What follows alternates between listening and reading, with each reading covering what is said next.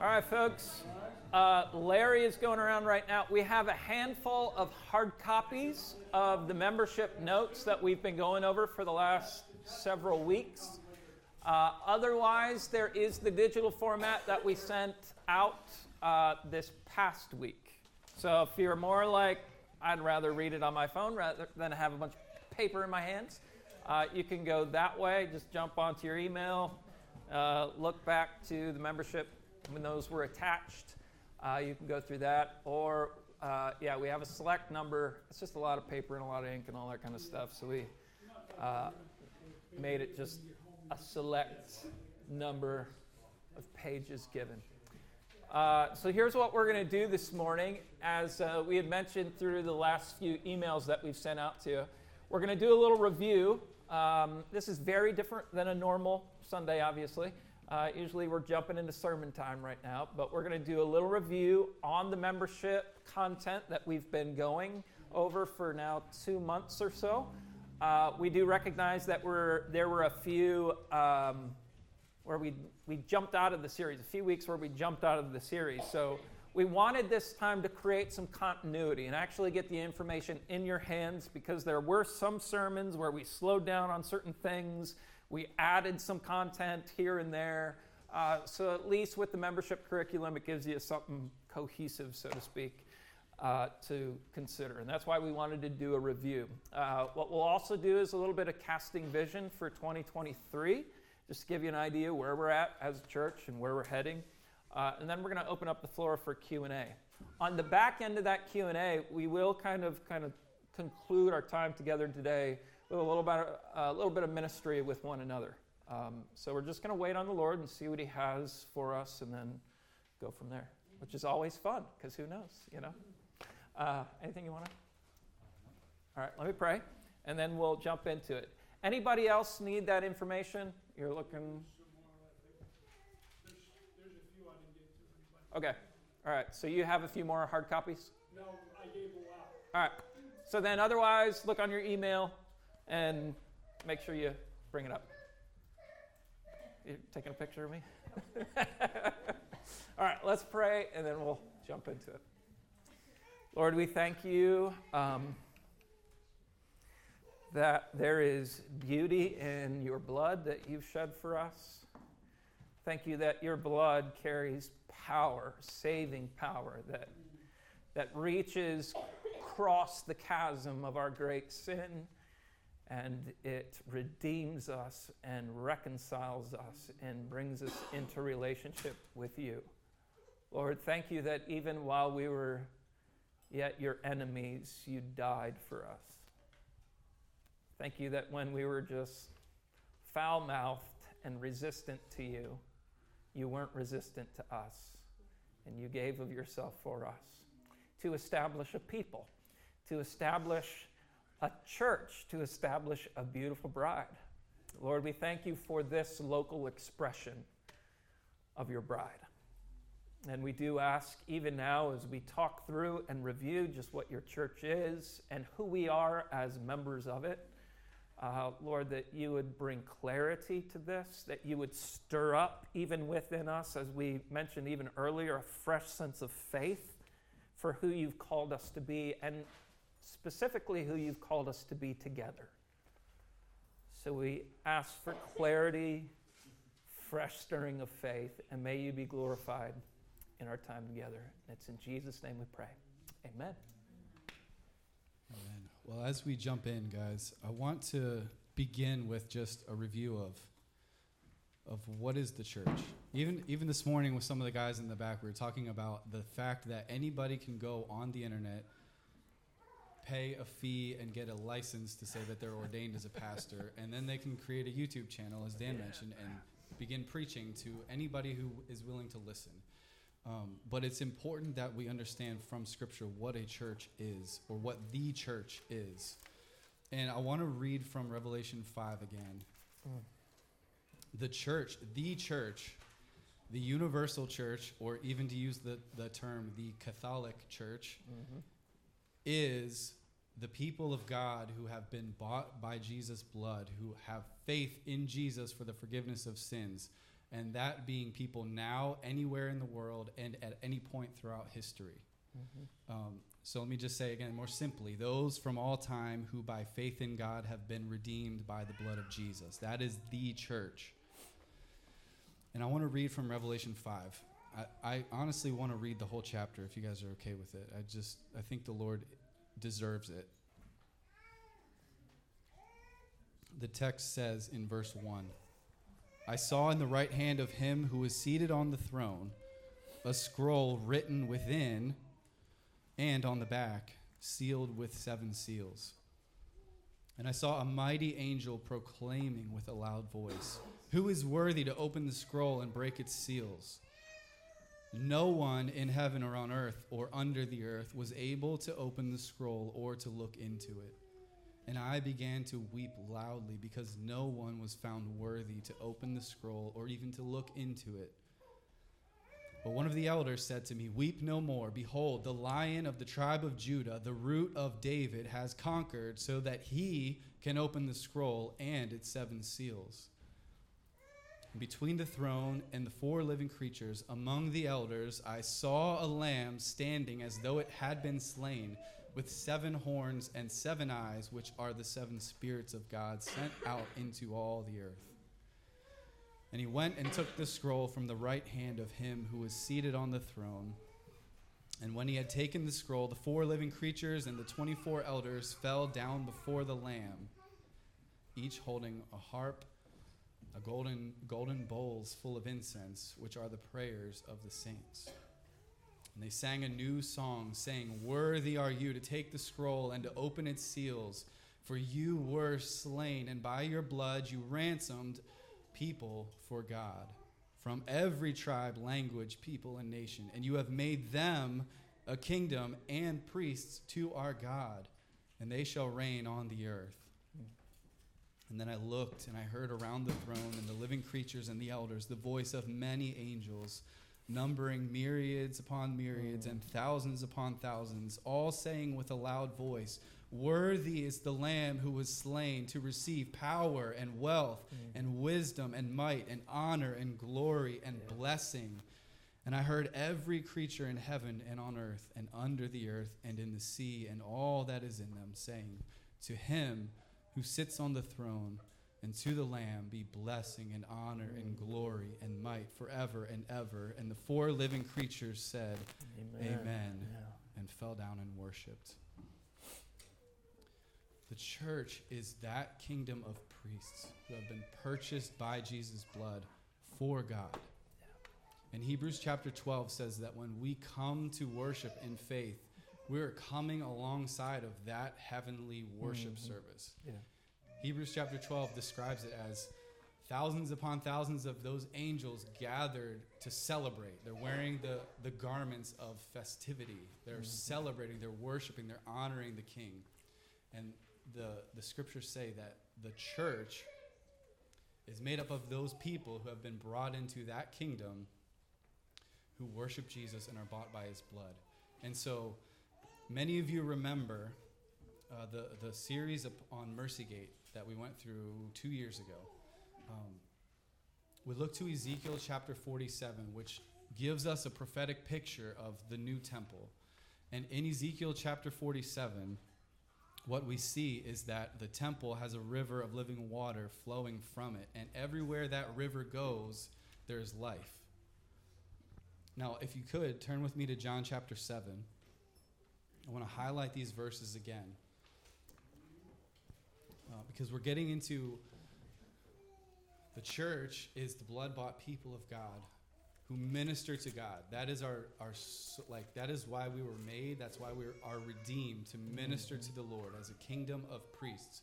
But in particular, this church, Mercygate Church, um, is to be a picture of that temple where the river of living water flows through the gate and brings life. And I want to highlight John chapter 7, verses 35 to 37, where Jesus makes it clear that the rivers of water that bring life from that picture in Ezekiel is talking about the Spirit of God. Jesus says in verse 37, On the last day of the feast, the great day, Jesus stood up and cried out, If anyone thirsts, let him come to me and drink. And whoever believes in me, as the scripture has said, out of his heart will flow rivers of living water. Do you catch that? Ezekiel says, out of the temple will flow rivers of living water. And John chapter 7 says, out of our hearts will flow rivers of living water. And now, this he said about the Spirit, whom those who believed in him were to receive. For as yet the Spirit had not been given because Jesus was not yet glorified. Mercygate Church, in particular, is to be a collection of people who are filled with the Spirit of God and whose ministry is to allow the Holy Spirit to flow out of our hearts the way He loves to do Mm-hmm. to bring life to other people. Yeah. And so it's just it's the picture of being filled by the Spirit and being emptied as the Spirit flows to others who are thirsty and who come to Jesus. Right on. Temple, kingdom, priesthood. Yes. And that so that then summarizes kind of who we are in particular. We're a people of God's presence. We want God to say, Mercy Gate is a pleasing place to dwell. I love being there. And make the distinction. Some of you, are like, you're all theologically minded. You're like, isn't God everywhere? So how can he just be here and not here? And the beauty of how Scripture conveys God's presence is that He uniquely wants to manifest Himself as God's people gathered together. We have plenty promises towards that. And that's kind of encapsulated in this idea that He has chosen us, a people, to be His temple. He wants to come and reside here. He wants to reside here among us and in us like He's not residing right now at Wawa on Frankford right? Or, or down the street on Torresdale. He wants to uniquely be seen, be realized in this group of people. And that's expectation. We carry expectation when we gather because he holds out these promises. I, I've made you into a temple, which means I'm going to come and be pleased to dwell in your midst. As I come and I'm pleased to dwell in your midst, what's our responsibility? Well, we move from the idea of temple now to priesthood. We're a priesthood. What does the priest do in the Old Testament? They minister primarily to God, right? They, they give their attention to Him. They come with offerings to Him. They come with sacrifices to Him, right? So now, as we're gathering together and we're anticipating God's going to meet with us, that now we're bringing our offerings of worship to Him. And, and that goes into, yes, singing songs. That goes into, as we're hearing His word, we're saying, Lord, let my life be a living offering to you. So I want my life now to be ordered according to your will. I want my life to rightly image you, right? So we're ministering to Him, yes, with the sacrifices and offerings of song and giving and, and, and but also then having our lives be a living sacrifice. I'm saying, Lord, I want my I want to be, as we've been saying, all on the altar of sacrifice. All of me for all of you conform to your that's ministering to him. Do you know that responding to truth is a way in which we are ministering to him? It's an offering of worship. We're giving to him, saying, Lord, I want to change, not just so I'm a moral person, not just so I'm upstanding, not so I can just say I'm a Christian, but because I want to please you and become like you, right? He's the center of everything now. He chooses to dwell in us, he, he desires to be ministered to by us. But then there's a kingdom dimension that in your notes you'll see a little more specifically kind of outlined. And that's where we don't just stay gathered as a people, do we? We go to the streets. We're a scattered people as well as a gathered people, right? And that's to the idea of kingdom. It has the idea that we carry his authority. We carry his authority to minister, we could say it this way, his presence to others. If he dwells, yes, in this place as we gather together, but he also dwells in you, wherever you go, he goes. And now you have something to offer to people in need that goes even beyond the physical. You have the very presence of God working in you so that you have something of Him actually to give away to others. And so, as Mercygate, we want to be a people of mercy. As we've received mercy, oh, that we'd be a conduit of His mercy, that we would carry His authority, His commission to go, right, and make disciples, to go and be light amidst darkness. Uh, so there is something as it refers to kingdom. We're taking on his authority. We're, we're saying yes to Jesus' commission to go. Don't always stay gathered. Get out there and shine. Minister to others. Some of the ways in which we'll see his presence made manifest through us individually as we go out and we carry his authority, we walk out his commission, is, and we just have to say these things because we don't necessarily see them as much as we should, and so it bears repeating, is that you get to pray for the sick, and what will you see? Healing. All right. I thought it was simple. Healing. That's that's the New Testament. Now, is every person that you pray for going to be healed? Not necessarily. No right? But we should be sensitive to the Lord's leading and what He wants us to do so that we do begin to see His kingdom, His authority realized even as we would pray for the sick.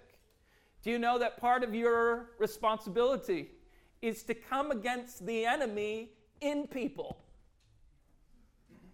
That we reference as deliverance ministry. That's not just some role that, you know, when the people get really crazy, let's just point them to the pastors and hopefully they can do some sort of magic for them. You all get to do that. And folks, let's just like crush the American perspective. There is a supernatural world out there. There is a spiritual realm that we all walk in. It's real, it's active, there is a beautiful and wonderful Savior, and His Spirit now is given to us, it dwells in us, but there is also an enemy who wants to sift us like wheat, who wants to see darkness permeated through our neighborhood, who wants to break up families, who wants to create conflict, who wants people to be addicted, who wants suicide to reign. And we are the church that steps into that mess with the authority of Christ to shine brightly for Him, to see His kingdom realized, not just talked about, but actually realized. And I say all this with like extra zeal because, oh, there has been prophetic words over this house that that stuff is going to happen. Amen. Right? It's not going to be just theory, it's going to be as the church family, we're walking this out. We're seeing it happen. We're seeing the kingdom as Christ promised it to be realized. Right? Can't wait. And in some ways, let me just say, we've seen that already. We've seen vertigo healed. We've seen backs healed. We've seen a whole host of things healed. Right? Some of you could even give testimony to that uh, physical things healed, emotional things healed. We've seen God work in part. But I think that's just kind of the beginning of what God would want to do. We've seen even deliverance ministry a year ago, uh, Christmas, no, Easter, back in Easter, right?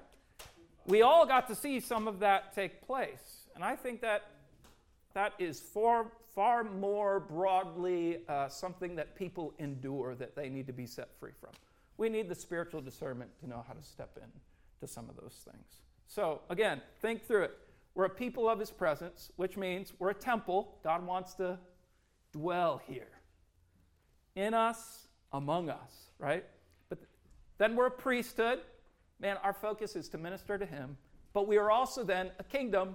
We get to take his presence out to that world that so desperately needs him, right? So that's what we that's what we mean when we say Let's be Mercygate. Let's be a people of his presence, a people God is pleased to dwell among and through whom he flows. And his kingdom is realized in some measure. Would you add anything? Okay. All right. So that's the church. That's what we see as Mercygate in particular, who we are. Uh, but then we covered what is expected of a member, and that would then be jumping into class two. Uh, so if you have your notes there uh, and you're like buzzing through, we just covered the first class one, so you'd be like flying through those pages. Uh, but class two, what is expected of a member? And maybe one of the ways that we could say this is if God, if we are a people of God's presence, it is our responsibility as members to protect his place. Make sense? I don't know about you, when I was growing up and go to church, there was, we dress a certain way, right? Because we want to give our best to the Lord, right? So it's all about let's dress up. And if you were like running around this place, one of the deacons would catch you by the ear or something and be like, This is the Lord's house, right? Don't be running around here. This is the Lord's house. This is holy. And, and there's something of value there. I'd, I'd want to tweak it saying, all right, the Lord's more concerned about your heart than he is what you're wearing. Uh, a, a, tie is nice and wonderful, and maybe that's your best, and you want to give that to the Lord. Dave's all about that. He's shaking his head, no, please no. Right? Uh, but that could be a way in which we bring offering to Him. Well, I, want, I want to give you my best. Um, but he's far more concerned about what's happening on the heart level, right? And as it relates to kids, oh, I was even just uh, recently where Lord has had me uh, reading this morning. It's like, let the children come unto me. Let the crazy kids come on, come on, bring, bring them over here. They, they're like the disciples are trying to guard Jesus from all the chaos in some sense. No, no, no, no, bring them to me. And he lays his hands on them. Like, we want to hear noisy kids. As, as the testimony Tom in particular has given, like, it's a beautiful thing to have kids running around. The chaos is blessing when it comes down to it, right? Churches that don't have kids. That's right. And the silence is deafening. Yes, yes, it is. Yeah. So, all to make the point, right? We want to be a people of his presence we want to protect his place among us. Right? So we want to we want to honor him. Perhaps not in all the ways that old school, you know, tried to honor him. That's that's what I'm getting at. So how do we honor him? First, very simply, as we think about membership, it's through relational commitments. We actually protect his place among us by being committed, or we could say covenanted together in relationship with one another. Uh, those three relationships, as we outlined them, are first your relationship to Jesus, right? That should be something you're regularly tending to, committed to, given to. Uh, Luke chapter 9, verse, uh, verse 23, that familiar passage that Jesus calls us to. If we are going to be following him, he calls us to die daily. So Luke 9:23, and he said to all, If anyone would come after me, let him deny himself, take up his cross daily, and follow me. For whoever would save his life will lose it, but whoever loses his life for my sake will save it. Right? I, I want to just include something, and I want to, you got to help me be concise. uh, I want to say something on this point. As we are committed to Jesus, it does mean that I must die. You can't be committed to Jesus and not be sensing some regular death to self. If, you, if you're like, yeah, I haven't made decisions to die to myself that I might live unto Jesus, then you're adrift spiritually, right? We, we want to recognize that there is an ongoing dying to self. And I want to again reiterate the fact that there is a narrative in our culture that says, no, you need to tend to the self. We have to be very careful of how that's applied to our lives. I, I don't need more of Dan. I don't need a healthy Dan. I need a healthy Jesus in Dan. Right? I need more of him. I need more of his life. The very reason why the self implodes is because it doesn't have the source of life the one who is life and life in abundance, right? The one who is the fountainhead of all life. He's the creator, the sustainer, the redeemer of all life. Right? Why does the self implode? It implodes because Jesus ain't standing at the center. What, what is these planets orbiting the sun if the sun's not there? Where it's cast into oblivion. So it is with the orbits of our own heart, the, the, the, inner workings of our own heart. If it doesn't have a core, if it doesn't have a center, if it doesn't have a place where gravity holds everything in its rightful place, then we implode. We're cast out into oblivion. And so Jesus is the one that we must be dying to even daily. There's something of me that has to die daily so that Christ might live in me. That's part of our relational commitments. That's how we protect his place among us. We are relationally committed to Jesus. Secondly, more briefly, to the pastors. Like, there's got to be a trust here because we carry the responsibility of leadership. So, Hebrews chapter 13 says to obey your leaders, but it also puts the leaders in check, saying, hey, leaders, you're going to give an account for every one of those souls.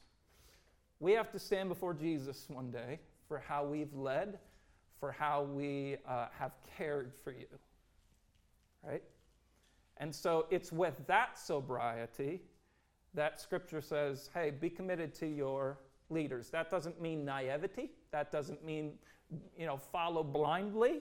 I, I hope, and this is part of the relational commitments, that anytime you see us out of place, you're bringing the word and, to bear upon us, saying, hey, I see something like it's not right. Let's see it corrected. Like, pastors are to be confronted. because guess what? We're just people too, right? We're just broken down sinners too, saved by Jesus, right?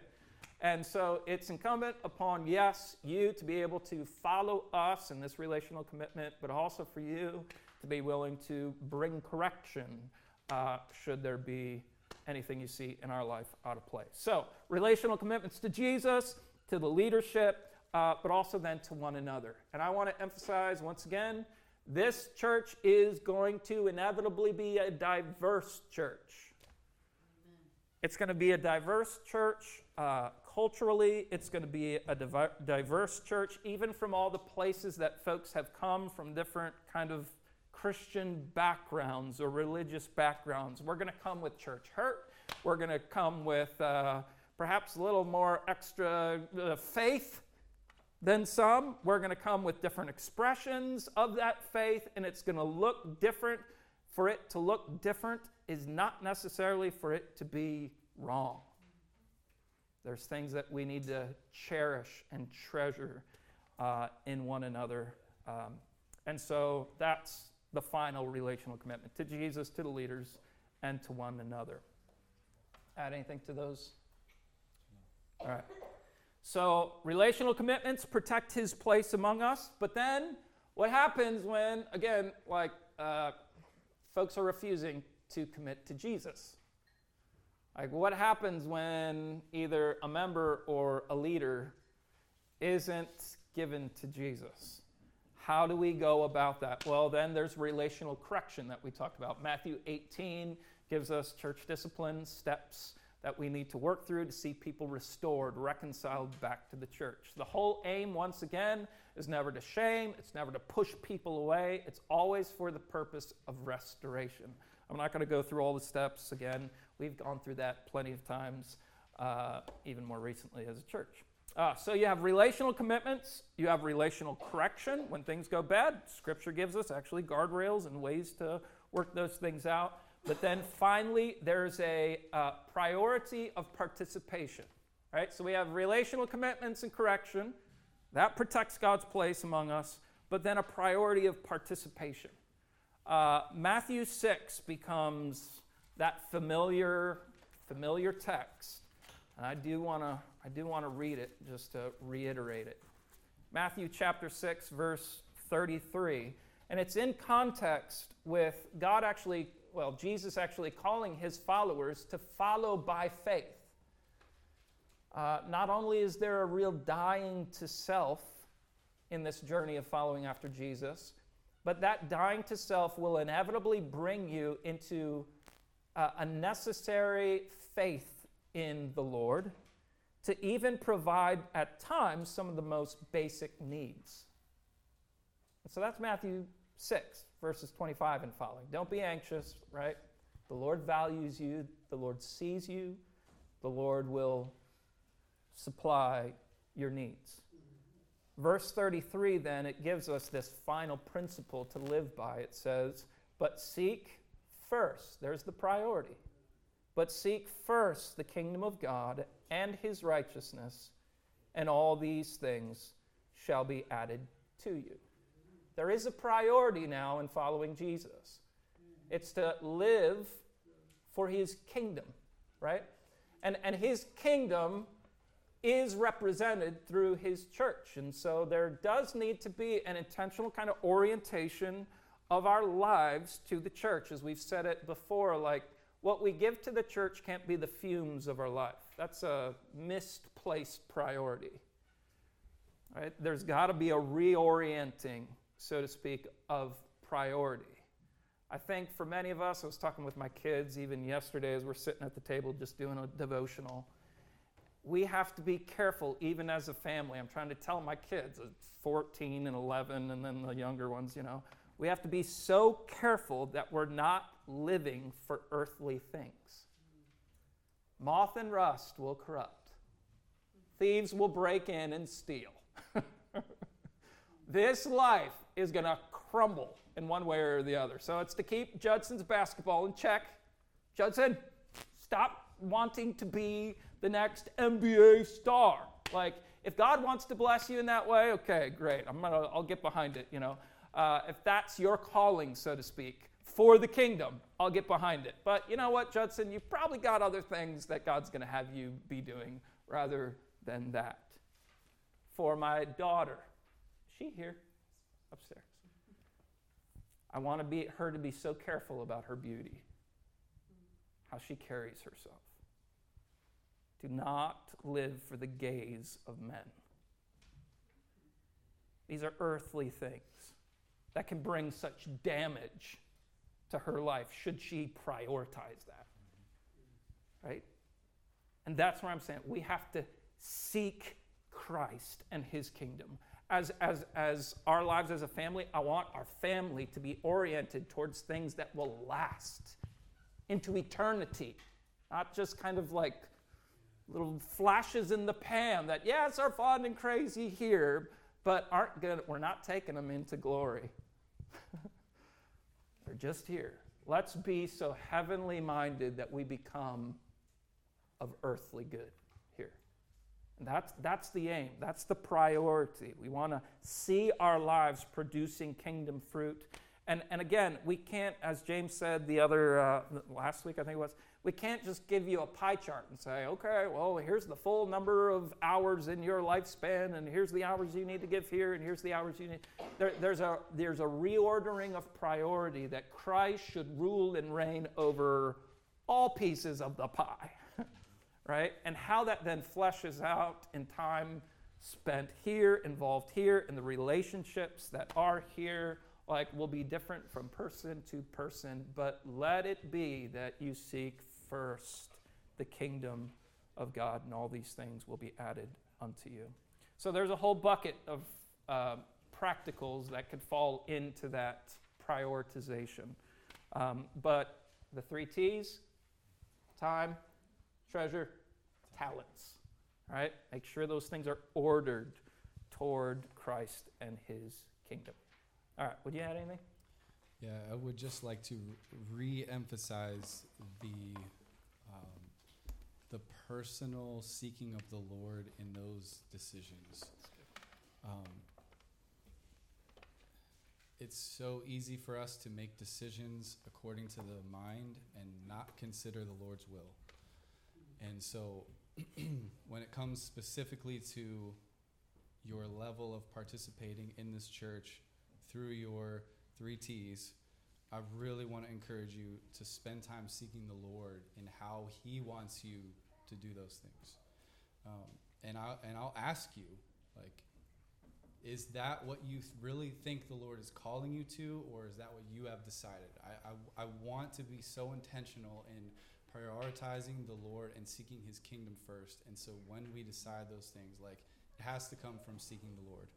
Um, and the reason why we have slowed down to talk about membership um, is because of the spiritual warfare reality that is happening, the, the warfare nature of our existence in this world, um, and the fact that it is a building process. Uh, the Christian life is a, a warfare and a building. And the book of Nehemiah has been really encouraging to me in, in that sense. In that, um, you know, if you remember, Nehemiah feels a personal calling from the Lord.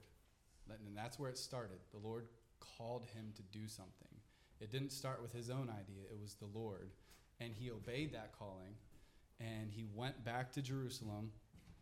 And the Lord provided everything he needed to do the thing that the Lord called him to. That's another, like, don't forget that. Um, I've got testimony after testimony of that in my own life. Mm-hmm. When you obey the Lord's calling, he provides the way. Yeah. Um, but Nehemiah goes, and they, as soon as he begins to obey the Lord, opposition comes. Because the enemy of God does not want the Lord's will to be done. And so, as Christians in the church, in this day and age, in this city, right now, when we seek the kingdom of God, it will be met with opposition.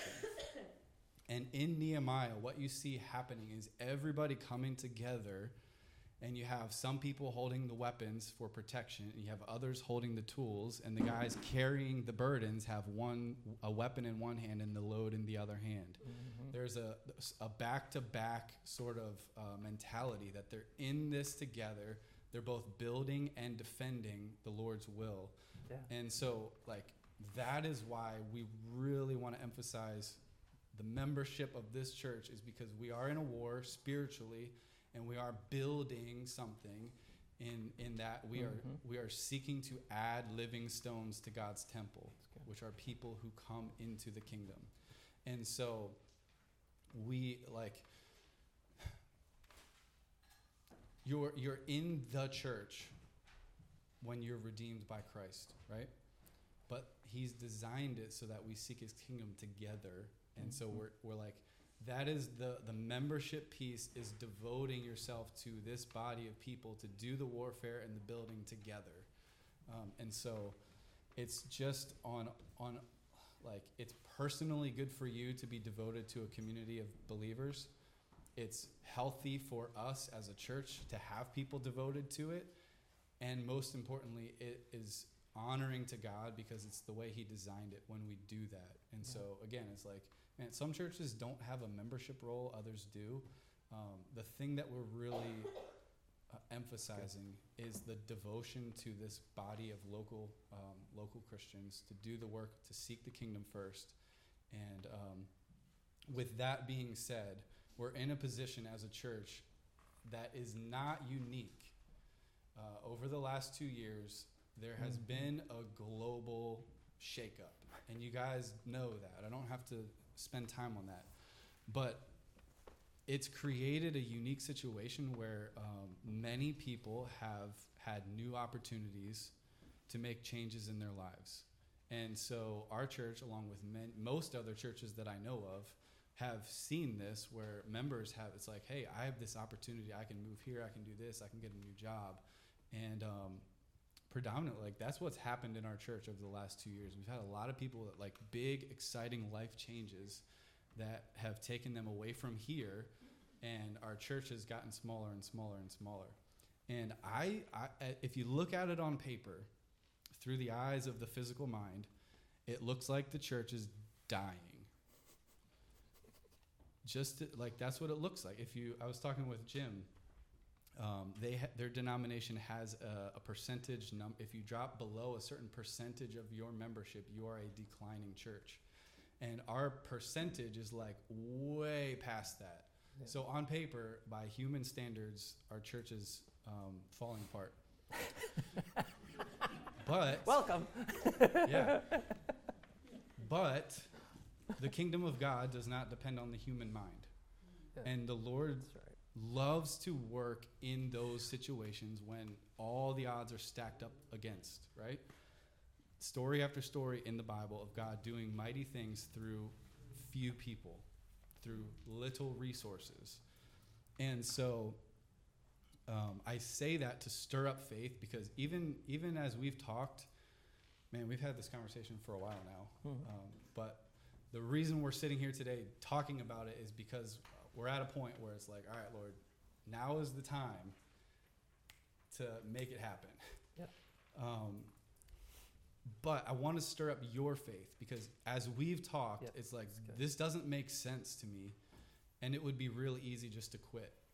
Um, to be honest with you, I mean, we all want better music, we all want better preaching, we all want a nicer building, we all want more programs, more outreach, more this, more that, right? We all want that, right? Um, but the fact is, like, the Lord honors the the faith in in these moments when Mhm. it doesn't make sense, but we prioritize seeking His kingdom first. We're going to trust in Him. He Yeah, honors yeah. that, and so I I want to stir up your faith. Um, in this time of like, I don't know what's going to be next for our church. Like, it would be really easy just to quit. Um, but I think think about Gideon. You guys remember the story of Gideon? How easy would it have been for Gideon as his army is just being getting smaller and Whittled. smaller and smaller? And the Lord's told him, You are going to come against Midian. You're going to fight this war and you're going to win. And Gideon watches his army just get smaller and smaller and smaller. What it would have been easy for him to just quit, right? Uh, but the Lord honors faith in these moments. And so, with there are big changes. We're going to talk through this. But with big changes become big opportunities, and this is a moment for the Lord to come through in ways that we have not seen before. Yeah. So um, to reiterate, member membership has been down, declining over the last two, three years. Uh, even as we've seen over the last few months, as well as we've seen folks transition. Um, with that being the case, that's going to change things financially for 2023. Um, and uh, it looks as though, and we'll have a meeting to give more specifics on this, it looks as though we'll come through 2022 in good shape, uh, but jumping into 23, uh, we'll, we'll ha- we have to make some adjustments. And so this is where the big changes are, are coming. Uh, they involve James and I actually going part time this coming year. So we're looking to begin that in February at this point. Um, so we're looking to pick up jobs and function that way, uh, which for us in looking at that um, has it, it's going to be a challenge, but it is uh, where we're at right now. It's just like we have faith for this. Uh, we have faith for like stepping out and saying, all right, less time is going to be given to the church when actually probably more time should be given to it. Um, but I just see God doing some wonderful things in our church. Um, there's a sensitivity in many that are just God. God's grace can flow. God's presence, I just think, is pleased. He resists the proud. He gives grace to the humble. And man, for many of you, I could just, it's just like, God is going to honor this. God doesn't, He doesn't need 100, 200, 300 people here on the corner of Walker and Benner. He, he needs the few who just humbly say, Lord, we're going to value you. And uh, God can do great things. Uh, and I also want to say, like, we don't necessarily think that we as a church, you know, in terms of great things, like God can do whatever He wants. He can, he, he can do Acts two all over and grow the church and all that kind of. That's not our our desire. Our desire is not to have more chairs, nor more chairs filled. Our desire is to see lives transformed by the King, who then live for the King. Like that's our goal. That's what we want to see. We want to see Luke 10. Like there is a harvest out there. And it's not so much about the number of kernels that are brought in for the harvest, it's about seeing the Lord Jesus Christ show up and manifest glory to redeem people who are once far off, now brought near. Like, that's what I want Christ honored. And so he can take a little crew who are just saying, Lord, we'll do what you want. we'll, we'll open our hands to you. We'll humbly seek after you. We're going to honor you and we're going to live for you. God can do in, incredible things. He can prove his glory in profound ways through a little crew. And that's what we're getting at. We don't need to be some huge, crazy thing. We just want Jesus uh, to ultimately be honored. And so, with these changes, then, we have faith for moving into 2023. It'll change things around. It also is, we're having to walk by faith in ways that perhaps we haven't yet. And that's a, that's a good thing for us, pastorally. Um, it's a good thing to be stretched in those particular ways. And who knows, maybe the Lord will provide in various ways. This also means that in this next year, we'll probably, probably be applying for a grant from the uh, denomination that helps out churches in contexts like ours. Um, we'll also be maybe doing a little fundraising as well. But we'll, it's going to be tough to see how all this kind of fleshes out. Uh, it'll have to be kind of learning in the moment how to do these kind of things. What that means for us and what that means coming kind of coming to a conclusion for our, our membership series is that there's going to need to be kind of a level of shared responsibility. Uh, so, with all the things going on, if you're a member, we're, we're going to need you to be doing something. something in whether it's you know kids ministry, youth ministry, whether it's the basics of just running the computer or the camera or those kind of things. Uh, everybody's got to kind of play play a role. Um, even as I'm looking out this direction, thank you guys for cleaning. Mm-hmm. Like uh, I was reminded of the Kohathites again this morning in some reading that I was doing. And they were, they were the crew behind the scenes that nobody saw. But they were the ones setting up the tabernacle and making sure everything was just right and clean and together, right? So that it would again be a pleasing place for God to dwell. Like, God is concerned, yes, for the hearts of people as they come in and give attention to Him, but He loves the service that goes on to make this a place where people can come and gather. You're Kohathites. And so, well done for the serving that you guys put in that isn't seen necessarily, but it's enjoyed. so, thank you for serving in those particular ways. So, there's got to be a shared responsibility. You want to hit the next one?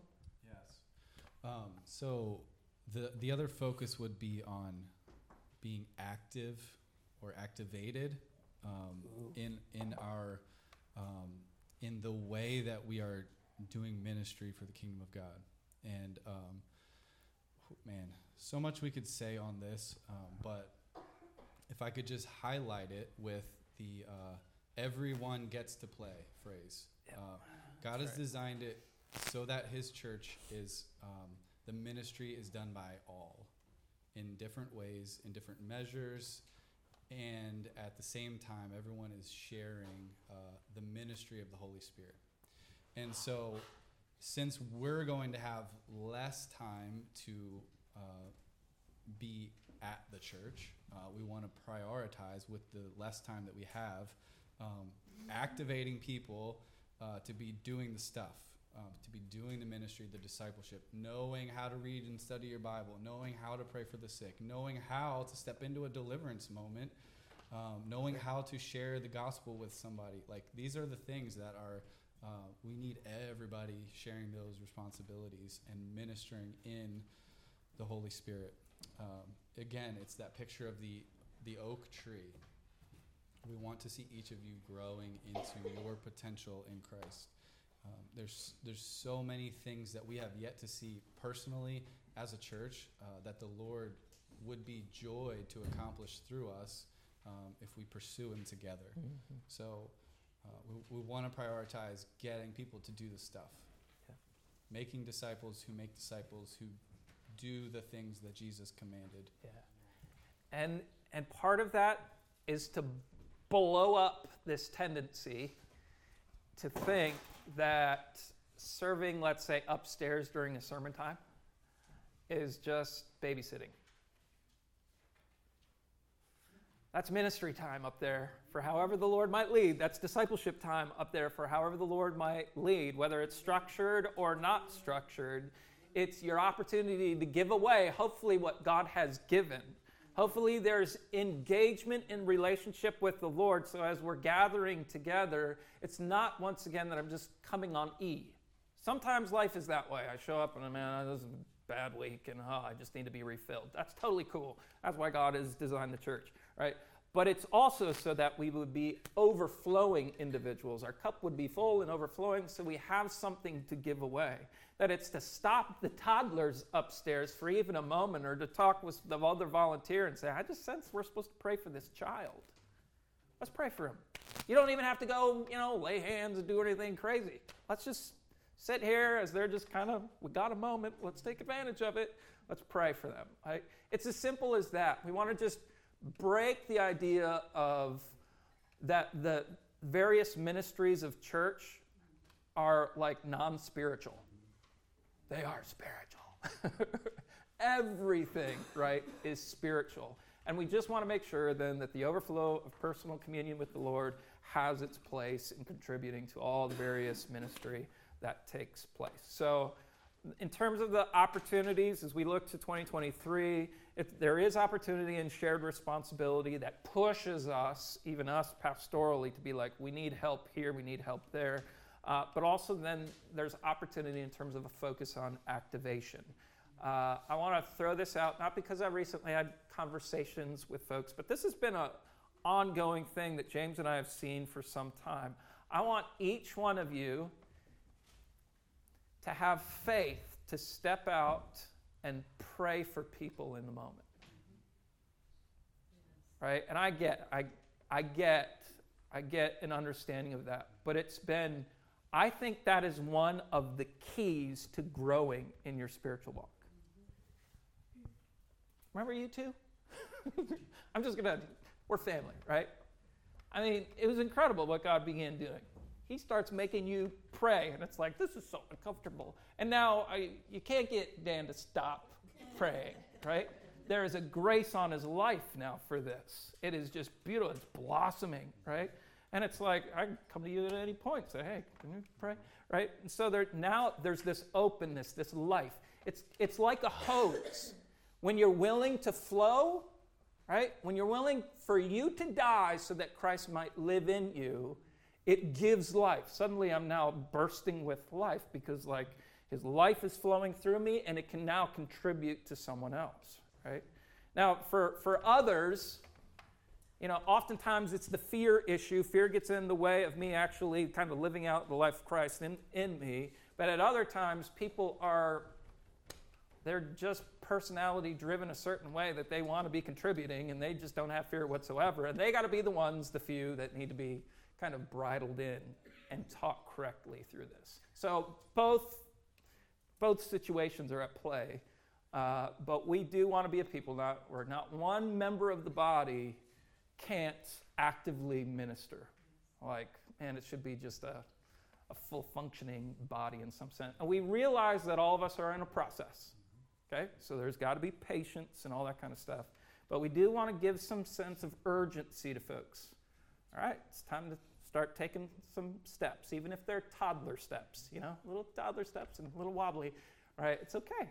That's part of the process of growing in Christ together. Um, for sake of time, um,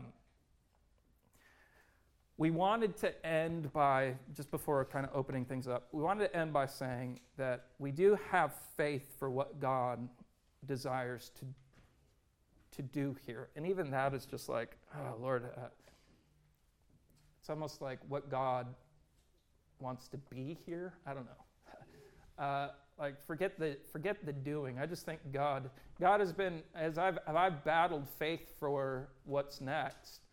Uh, the Lord says it's worth the fight because I'm here. I'm here. It's worth the fight because I'm here. And so it's like, all right, Lord. Uh, and He's just waking my heart more and more and more with faith for for what's next. But he's reminded me through that process as well of many prophetic words that he's spoken through people over this place. Once again, prophetic words are kept in an open hand Uh, you know, take out the bad, hold on to the good, yes. Uh, but I can go back to things that happened before this was started and words that were spoken over it that continue to stir my heart, stir my heart for the youth. There's going to be fatherless and motherless kids that this church must become fathers and mothers too. Right? There is a whole there is a whole harvest, so to speak, of youth in this area that you, spiritual mom and dad, need to recognize. And part of the beauty of reprioritizing your life right, from kind of like your living to kingdom living is going to be you're going to get to participate in seeing the lives of these young ones transformed by the gospel. They will stand in glory with you, looking to you, saying, Thank you for being my spiritual mom and dad. That's what we live for. That's what Scripture even sets out before us as kind of a, a uh, something of a motivation. Oh, there's going to be others in glory one day that's to they're going to turn around and say thank you.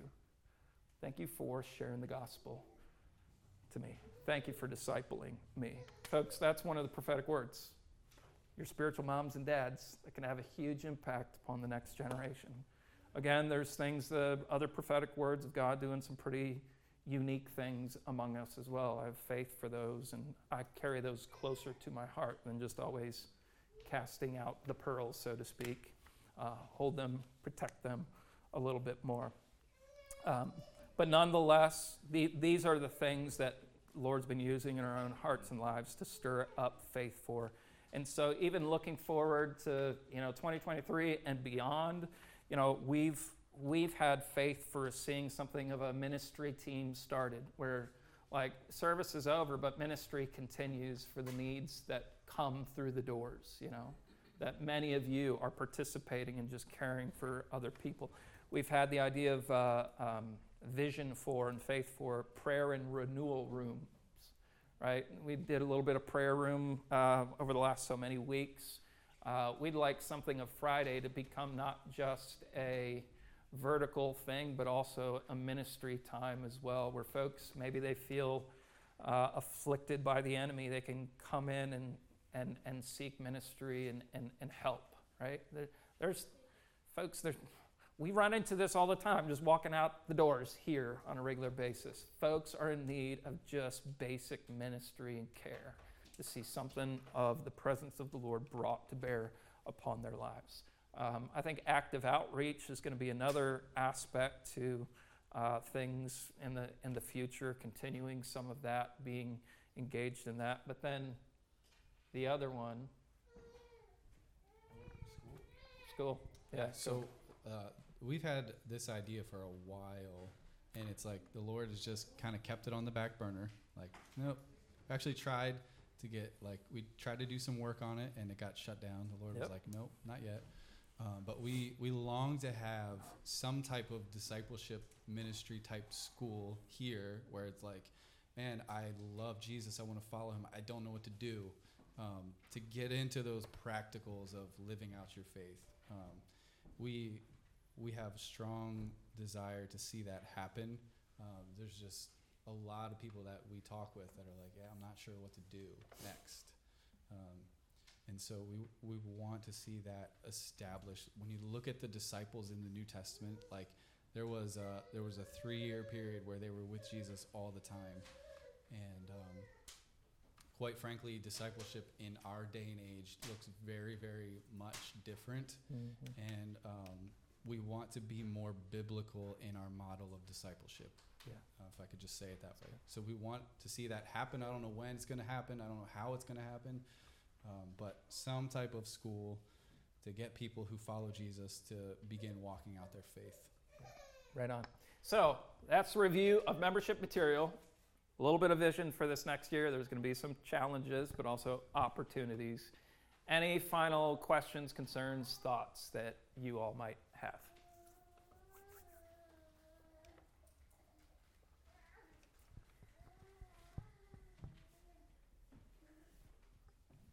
What's up, EJ?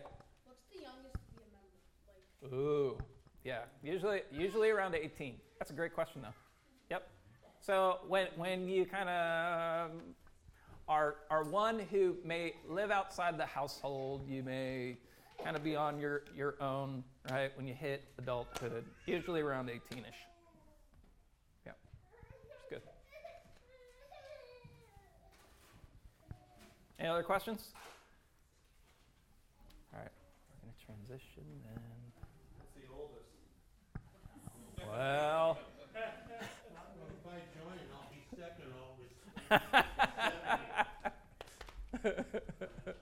I'm Larry? No, I just want to say, I think this is a great opportunity to grow here. and, um, Don't, don't lose sight of that fact. Don't think that this is, uh, oh, this is the end, beginning of the end, or anything else. This is an opportunity the Lord's given us to, uh, to minister and make something of this church in this area. And, um, yeah, it's, it's a challenge, but, um, it's a challenge that, um, he's given us that we need to respond to. Yeah, that's great. Yep, just for folks online, Larry's just saying, hey, there is a, there is a beautiful responsibility to be taken uh, in this next season of church life. Yep. Can I, can I ask a question? Yeah. Maybe you don't know this, you don't know it, I mean, but, um, A, do you have, um, leads on jobs?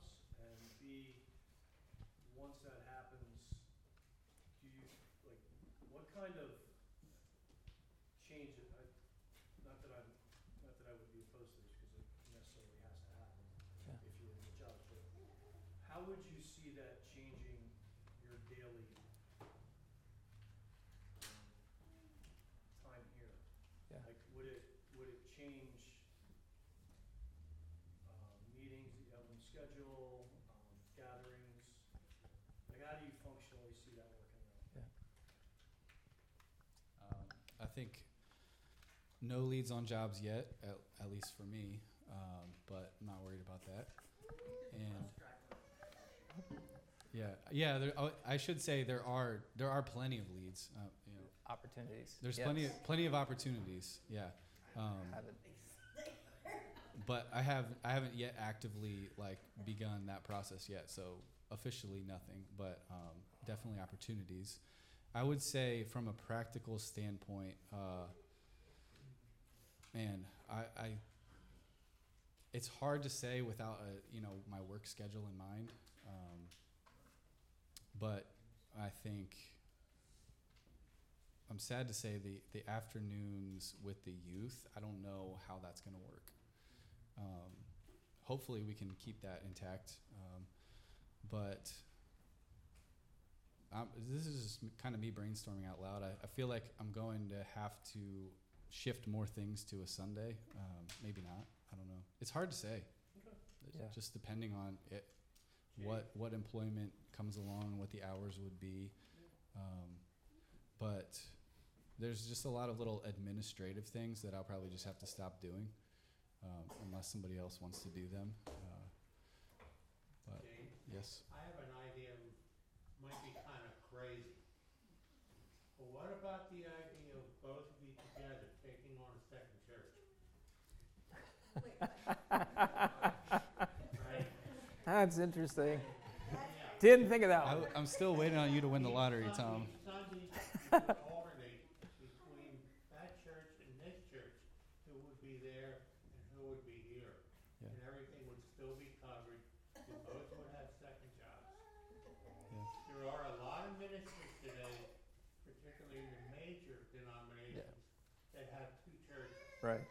hmm And with both of you together, it'd be kind of like, a- I guess you'd call it a tag team. I feel like the first one was We could do that, there's a possibility that it could work. Yeah. Yeah. Interesting idea. You might want to give that some idea. Yeah, to, to the question on what might change uh, schedule wise or in terms of responsibilities, I do think some of the meetings that we have, visitation uh, during the day, uh, would, l- yeah, have to get shuffled around um, some, somehow. Um, yeah, when you think of part time work, I mean, you, um, for the preaching responsibility, you, you you do a you do a sermon and Sunday, and that gets to part time hours ish. uh, what Jody and I are looking at, and we're still praying through things and and trying to figure things out in all of this, is that um, we want to create as much flexibility as possible with whatever new responsibilities we take on as a family. So even if it is to work beyond normal part-time hours, we can avail ourselves uh, to that. And so that that's the hope uh, at this point, that visitation and some of the normal meetings can still take place, uh, that those things aren't dropped, that the youth isn't dropped, that uh, even relationships with a lot of the pastors that we enjoy in the neighborhood, uh, that these that our new schedule doesn't get in the way of some of those things. But um, we'll have to wait and see what happens. Susan? Um, when James was talking about, um, administrative responsibilities and just the, like, what are some things that someone else might be able to take on? It's a good question. Um, a lot of like website, uh, live stream stuff, um, all the musical uh, lyrics, chord charts, that kind of thing, uh, calendar setup, communicating those things. Uh, those are just the ones that come to mind off the top of my head. Uh, Is that something that you could teach someone to do? yeah. Yep. Yeah. Absolutely. Good. We'll talk. Uh, anything else?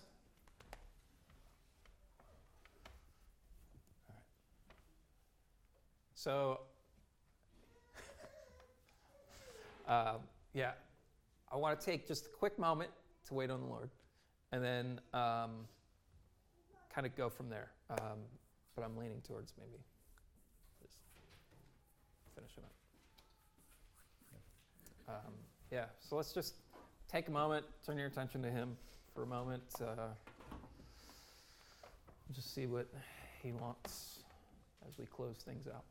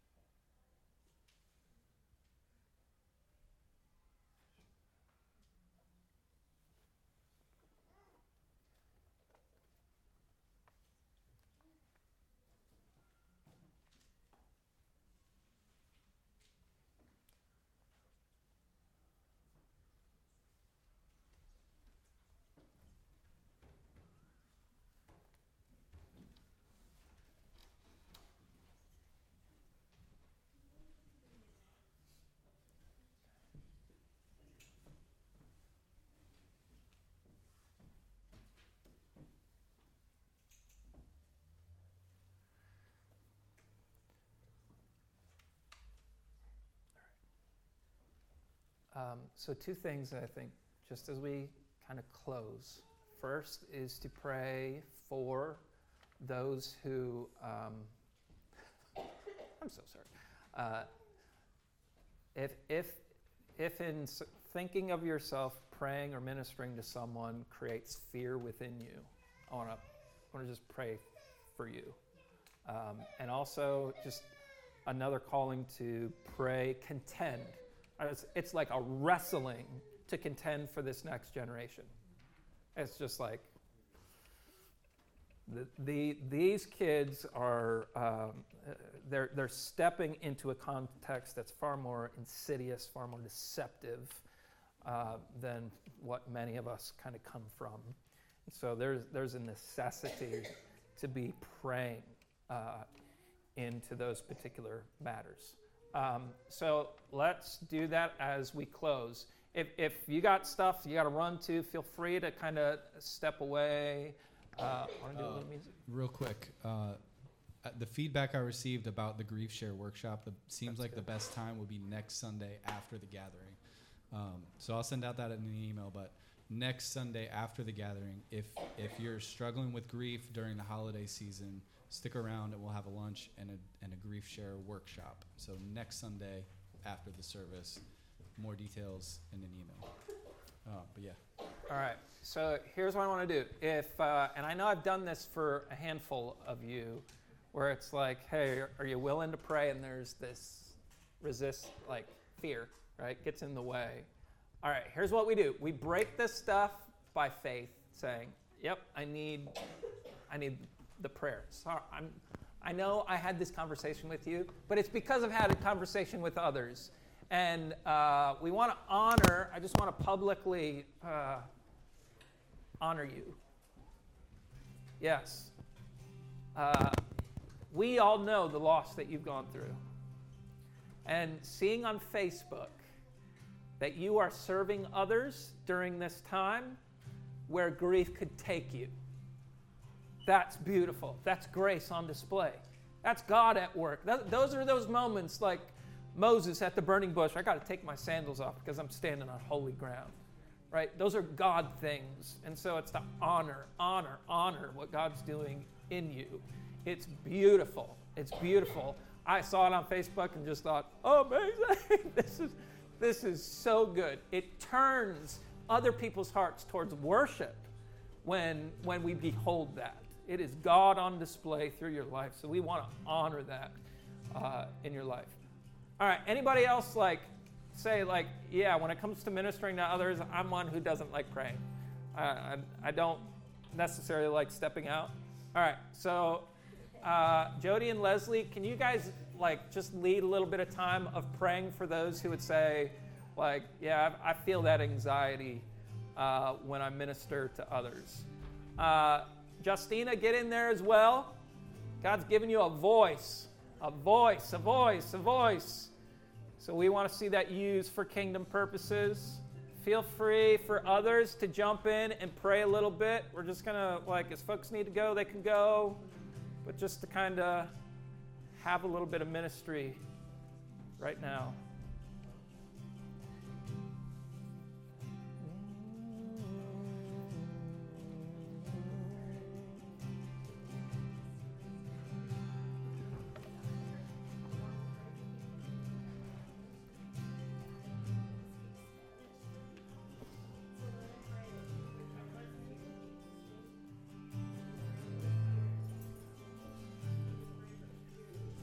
Uh, Caitlin, can I take you?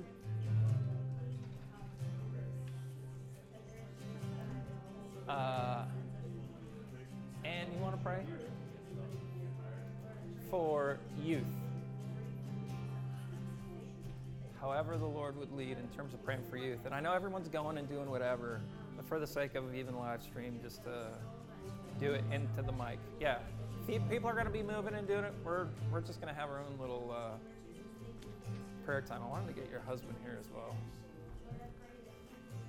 Dude, that's great.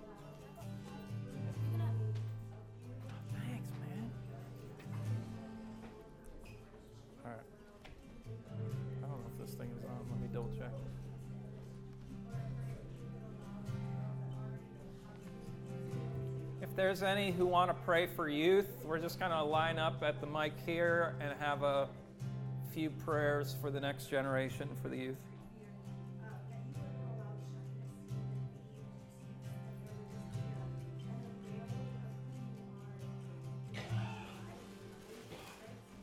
All right. Says yeah.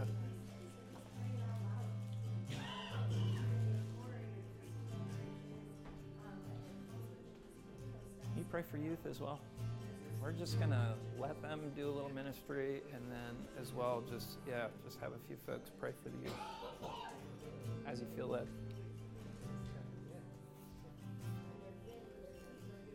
Thank you, God. Praise you, Lord.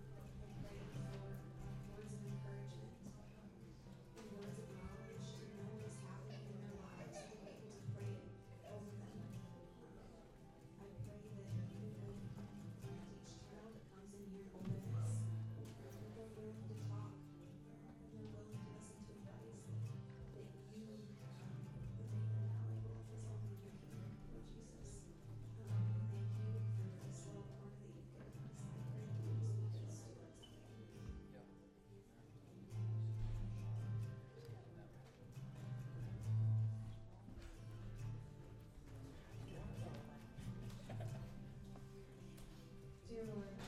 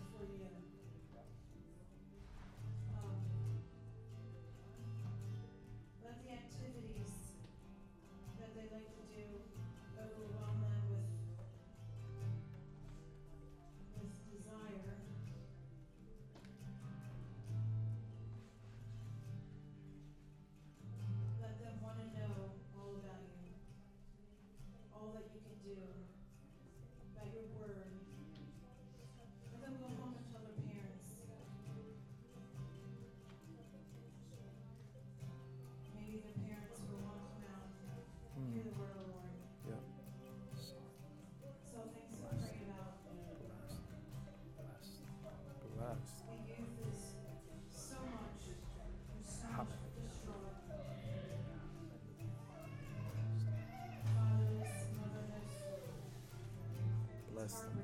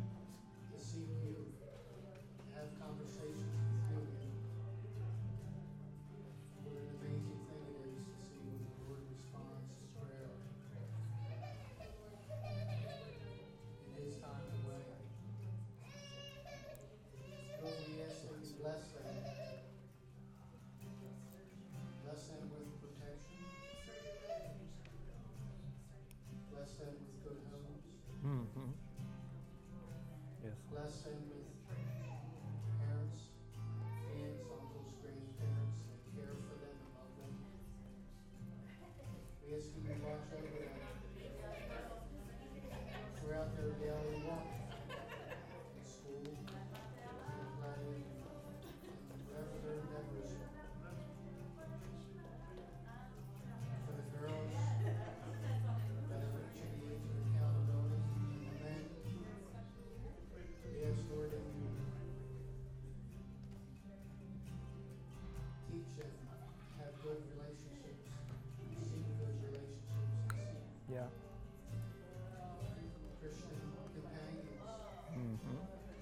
yes.